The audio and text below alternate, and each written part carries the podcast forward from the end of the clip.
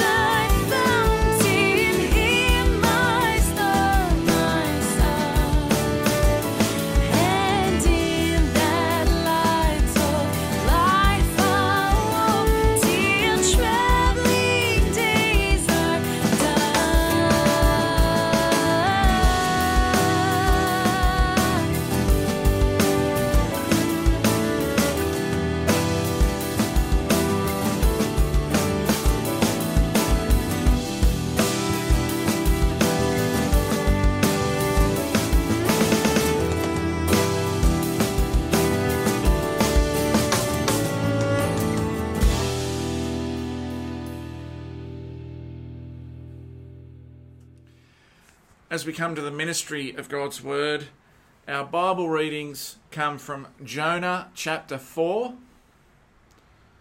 Psalm 34, verses 1 to 10, and our preaching passage comes from Luke chapter 15, verses 1 to 3, and then verses 11 to 32. Luke chapter 15, verses 1 to 3, and then 11 to 32 following. Let me pray. Father God, as we come uh, to uh, the preaching of your word, be at work by your Spirit, uh, show us our need for repentance and faith. Uh, show us the glory and wonder that is your Son, Jesus. Amen.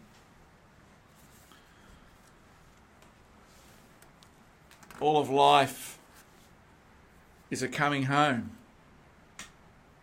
Salesmen, secretaries, coal miners, beekeepers, sword swallowers, all of us, all the restless hearts in the world, all trying to find a way home. It's hard to describe what life was like then. Picture yourself walking for days in the driving snow. You don't even know you're walking in circles. The heaviness of your legs in the drifts, your shouts disappearing into the wind, how small you can feel, how far away from home can be. Home. Did you recognise that? That's uh, the beginning of a movie called Patch Adams. And uh, going home pictures uh, the need for human sanctuary, and the absence of home means restlessness, lostness, and isolation when we come to Luke 15, we get three parables about human lostness. They're also all about being found, being home again, having a life restored and transformed because of God's amazing love, being at home with God again. We're going to look particularly at verse 11 onwards uh, the prodigal son, you've heard of it probably. Let me quickly recap the story. The father has two sons. The younger son gets sick of home, so he leaves. The younger son then gets homesick, go figure. The younger son ends up home again. The father is thrilled to have him home, throws a party. The older brother, well, he comes near the home, throws his toys out of the pram, and refuses to enter the Father's home. It, it warrants some more explaining, doesn't it? Uh, verse 1, notice in verse 1, Jesus is teaching a crowd, and it takes all types. And from here, you can pick who parallels who in the story. For example, I think the Father is like God and I think the sons represent, they parallel those that are listening to the story. So you've got the younger son. Who would he parallel? Well, surely it's got to be the rebellious sinners, the tax collectors that are tuning in as Jesus speaks. Which then leaves us with the question who is the older son? Who is he like? And straight up, you'll see it in verse 2. There are Pharisees there listening. Maybe the older son parallels pious, law abiding Jews, the entitled, traditional, religious elite. And maybe as we look, well, this is where we go, maybe we see ourselves in the story. Let's look at the younger son. Younger son, out and out rebel, black sheep. Verse 12 Younger one says to his father, Father, give me my share of the estate. Literally, give me a share of your life. So he divided his property between them. Uh, estates, even back then, not normally divided until after the father's death. So it's like he's saying, Dad, I wish you were dead. Give me what your death will bring to me. Give it to me now. And so, if the father is like God, some people are like this son. We meet people like this every day. God is dead. He's irrelevant, but I'll have the gifts, I'll have the rain, I'll have the children, the opportunities, I'll have the very air we breathe, but I don't want God. son wants to be independent. He wants all the blessings, but not the giver of those blessings. I'll run my life my way. I'll make my own choices. I know what's good for me. So, verse 13, not long after that, the young son got together all he had. He set off for a distant country, and there, what did he do? He squandered his wealth in wild living. Off he goes. Convinced he's better off, convinced he's going to be happy. That's the younger son. Now let's look at the older son. Is he pious? He's like the good moral community figure, this guy. He's got issues with his father as well, though. You can see it in verse 29. He's having a blue with his dad. Look! All these years I've been slaving for you, never disobeyed your orders, and you, oh, really? That's a big claim, but anyway, you go with it. You go with it, my friend. Uh, he's a dutiful child. He believes he's hardworking and he's lived a good life, and he probably has. Joined the family business, respectable at every level, always in the local newspaper with his photo doing something good. Maybe he belongs to Rotary, who knows? He's not like his little brother. And it turns out he's nothing like his father either. And the younger son returns. How does the big brother feel about that? Uh, verse 28 the older brother becomes angry, refuses to go in, so his father went out and pleaded with him. He won't come in the house. Awkward. Sounds like one of those uncomfortable family squabbles that you see from time to time when everyone going, oh, awkward, we're going to turn away in embarrassment. That's what we see here. We see the father is glad, but the older brother is angry. The father greets uh, the, his younger son with open arms. The brother, the older brother's got his arms folded. He doesn't have a bar of this. The father says, My son. This older brother, what does he say? Verse 30 This son of yours, not even of the same gene pool, not even the same blood, this son of yours. Such is his contempt and anger. Okay, so just as you think in the older brother, you know, he, presents himself as the model of righteous behaviour, but really, verse 29 shows he just cares about himself. Look, all these years I've been slaving, never, never disobeyed your orders. You never gave me even a young goat so I could celebrate with my friends. Anyway, dear oh dear, someone once wrote, the older son contrived without leaving home to be as far away from his father as ever his brother was in the pigsty. Both sons, not so different, really. Both sons are lost. This parable is not the parable of the lost son. No, this parable is the parable of the lost sons.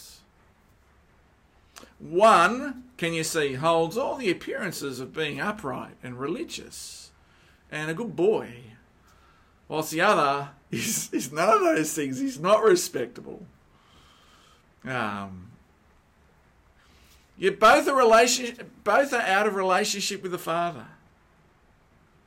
See, we need to think about this. If you want to see God and Christianity in terms of practicing religion, okay, these two guys are poles apart. Yeah, sure. But if you want to see God and Christianity in terms of relationship, they're both out of relationship with their Father. They're both in the same boat. And what does concern Jesus? What concerns Jesus is our, our relationship with the Father. Now, if you're like the older son, you probably know that you've been rebellious, that you're a rat bag, and that you treat God like he doesn't exist, and you know your need for forgiveness, and you know you need to repent and turn back to him. You know that. Surely you know that. But what about the older, respectable, respectable brother? What about him? See, how can we tell if we're the older brother? Well, let me ask you a couple of questions. Does your religion make you feel superior to other people. Oh, I'm a churchgoer. I'm a good citizen. I'm a good person. I'm better than the guy next door. Have you met him? He's a ratbag. Do we look down on others? Do we hold some strange idea that the world would be a better place if there were more people like you in it? Do you get a little poke of self righteousness from being religious? You think outsiders are beneath you, unworthy of your time, let alone God's time. And grace? What of grace and what of forgiveness? Maybe they're foreign categories to you. Is it just me? Or is it the really most religious that seem to get the most angry? I, I don't know. I have to think about that. And don't, as we think about the older brother, don't miss this feeling of jealousy that we see here either. As good things come to the undeserving, and again, don't miss the absence of grace on the part of the big brother. Now, amazing discoveries follow. What are these amazing discoveries? Well, remember the younger son loves independence, but what does he find? Well, verse 13. While wild living provides instant gratification, look at verse 13. That word squander that we read before uh, has a sense of hollowness. It's basically quite literally saying that this guy's wasted his life. Thought it was going to be good. He didn't find freedom found bondage. Verse 14 After he'd spent everything, there was a severe famine in that whole country, and he began to be in need. Now he's in bondage. See, if he'd left home to be in control, that's what he did, and now he's out of control. Verse 16 He longs to fill his stomach with pods that the pigs are eating.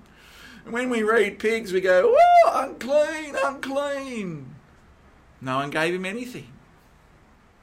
No money, no friends, no job. He's completely alone and broken. What an amazing discovery. This is the turning point for the young son because finally, ding, the light comes on. Verse 17. When he came to his senses, you see it. How could I be so blind? How could I not see the obvious? How could I treat my father like this? How could I be so ungrateful and miss the obvious? Look at verse 18. He re- rehearses this breakthrough. I'll go out, I'll go back to my father. I'll say to him, Father, I have sinned against heaven and against you. He's got both wrong. I'm no longer worthy to be called your son. Make me like one of your hired, hired men. Even that would be a good outcome, he's thinking. See, see the transformation. He's surrendering his delusions about independence. He realizes he doesn't only lack food, he lacks the Father. He's missing out on this most important relationship. And so, what does he long for? He actually longs to go home. Home, not in the sense of a place, because, you know, four walls never made anything a home. That's not home. Home in terms of a relationship. We know children who do not experience a home live all their lives with a fundamental inability of attachment. We know that. Home is a place where I belong, where I am accepted, where I am loved. That's a home. And when the wild living ends, the younger son finds himself in a place where he is no longer accepted. He is he discovers he's actually surrounded by conditional relationships, the same thing we are surrounded by. We will love you if relationships, because there's always a price tag. There's always a cost being considered. But the amazing thing about a real home is that you are loved anyway. And that is the glory of the Father's home. So the young son takes responsibility.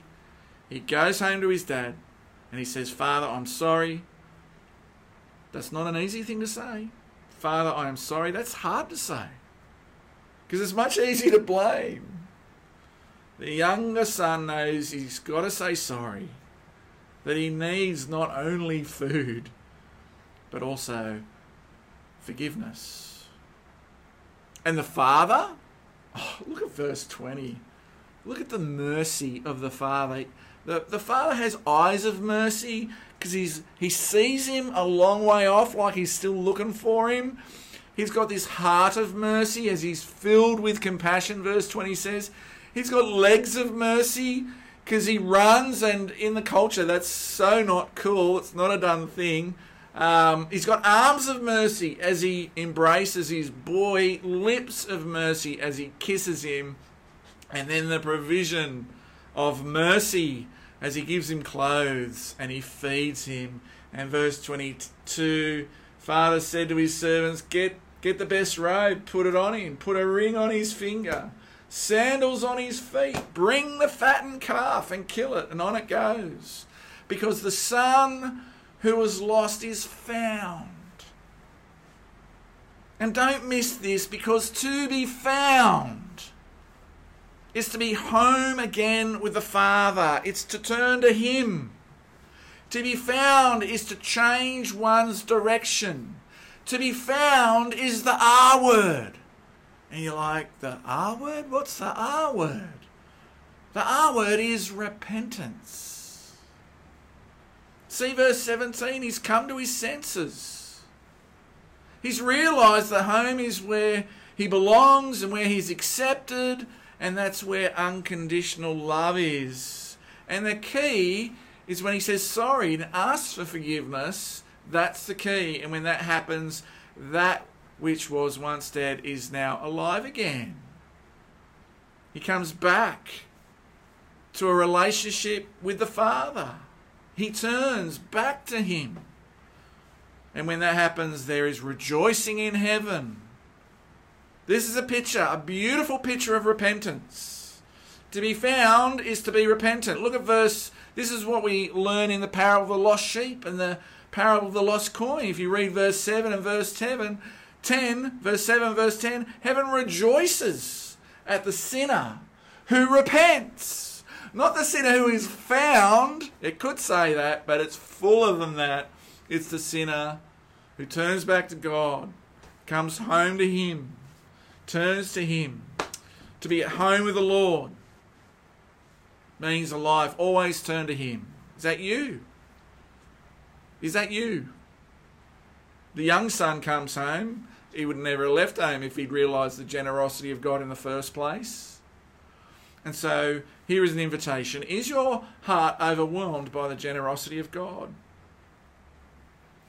And if it is, and you're going, yes, and I want you to say yes, well, good. Does that shape your love for others then?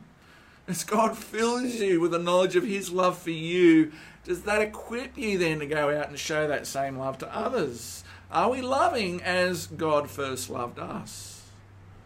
With a changed life, a turned around life, where we're found in God, we're at home with the Lord. All right, now, have a think. How would this have rolled? The young son, younger brother comes home. Imagine if he's coming home and he bumps into the older brother at this point. How do you reckon that had gone? I mean, are you thinking, thank goodness he didn't? I mean, verse 12, everything was divided. Verse 31, everything left is the inheritance of the older brother. It's all his. Younger brother spent his. It's gone. What do you reckon the older brother, do you reckon he would have uh, gone and got him a robe and a ring? He was saying, "No way, I'm not that. It's my. You're not coming back and chipping away at my inheritance, mate. Just he wants to know nothing of this. The younger brother can stay dead for all the older brother cares. He's not going to bear that. But this is the trick. Because we have a different older brother. Hebrews 2 tells us our older brother is our Lord Jesus Christ. He's our older brother. And we know our older brother Jesus, well, he wasn't stingy or selfish. He earned the robe and he earned the ring because he really, really did live the perfect life. But at the end of his life, they stripped him of his robe and they cast lots for it. And he didn't get the fattened calf at the end of his life. No, he got hyssop and vinegar. And this older brother, Jesus, as he dies on the cross, says, The only way for you to be clothed like this prodigal son is for me to be stripped. The only way for you to have the robe and the ring is for me to lose them. And so he dies executed on a cross for our sin. And why did Jesus do that? He did it so that he can go home. Our true older brother says, I paid the price, so go home. Go to your true home. Go to the Father's home. Bypass hell and go home. Younger son is home. That's the beauty of the story. But the older brother, he's not going in, is he? And why doesn't the older brother go into the house and join the party? What stops him? Verse 29, can you see it? I never disobeyed. the thing that stops him from working things out with his father and repenting himself, the thing that means that he controls his own life is his own sense of goodness. He's just self righteous. His weapon of rebellion against the Father is his own sense of goodness. And, brothers and sisters, that's a sure route to hell. The older brother is in a dangerous place. All of us need to come home. All of us need to come back to the Father through Jesus. And when we do, when we come home to the Father, all of heaven rejoices because what was once lost has been found again. Hear the invitation. Come home to the Father. Turn to Him and live. Let's pray. Father, thank you for the promise of being at home with you. Thank you for reminding us that this promise is not found in works, not in our self righteousness or good moral life, but only through our relationship with you. Thank you, Father, that you are welcoming and compassionate. Father, you love us unconditionally. We see that here. Thank you for expressing your love for us through your Son, Jesus. Thank you that he laid down his life so that we could come home to you and enjoy friendship with you and be right with you. For those far off, we pray, Lord Jesus, I recognise I was far away. Please forgive me and welcome me home. And for those who trusting in their own goodness, we pray, Jesus, I recognise I'm unworthy and that I'm not right.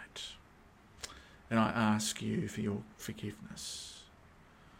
Thank you for welcoming, welcoming us home with open arms. Amen.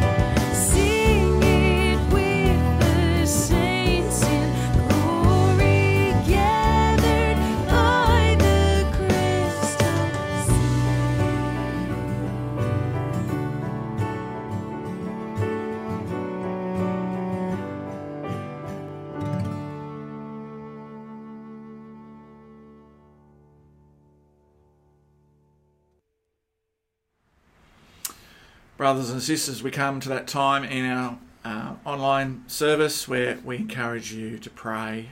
There's all sorts of things and all sorts of ways that you can be doing that. But please don't not pray. Make sure you do. Uh, the Lord's Prayer, great place to start. Um, pray about our world.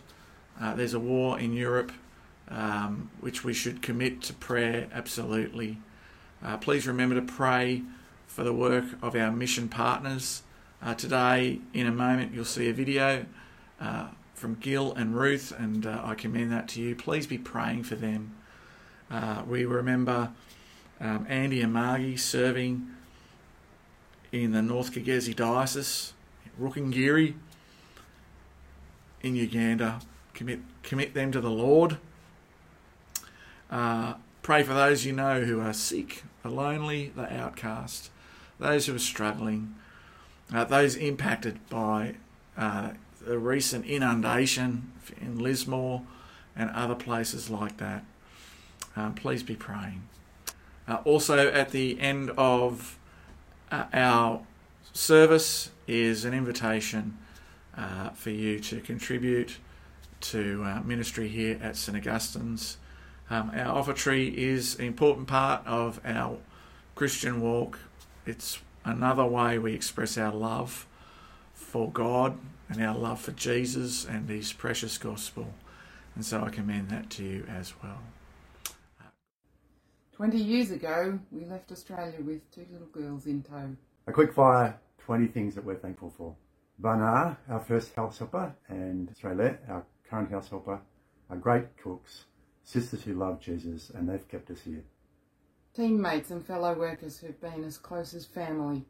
Learning with students at Phnom Penh Bible School, seen hundreds of graduates now serving Jesus across the nation. Hope International School, uh, educational home and in many ways a spiritual home for our girls. We've had great leaders. The Shermans, the Crams, the Fanes have been godly and gracious and helped us grow in Jesus. Seeing a brand new church be born in Geelong where there never had been one before, and those believers continuing in Christ to this day. Two decades ago, Cambodia was an unreached country. Today, the gospel has gone across the land. It's an awesome miracle. Bikes and birds keep us sane. Church history started as an interest and is now as a passion, telling the story of how God is keeping his promise to the nations. International Christian Fellowship, worshipping weekly with people from many different countries around the world. Depression, burnout, Really? yeah, God taught us things through the hard times we couldn't learn any other way, and God has pursued us. Um, refocusing leaders and intent were two particular things that God used to do deep, deep work in our life. We're so thankful for them, for Him. Our lovely daughters, Sarah, Joanna, and Lydia, we are so thankful for them. For you, for those of you who pray, And those of you who pay, you've kept us here. Many of you for the last two decades. Thank you. thank you.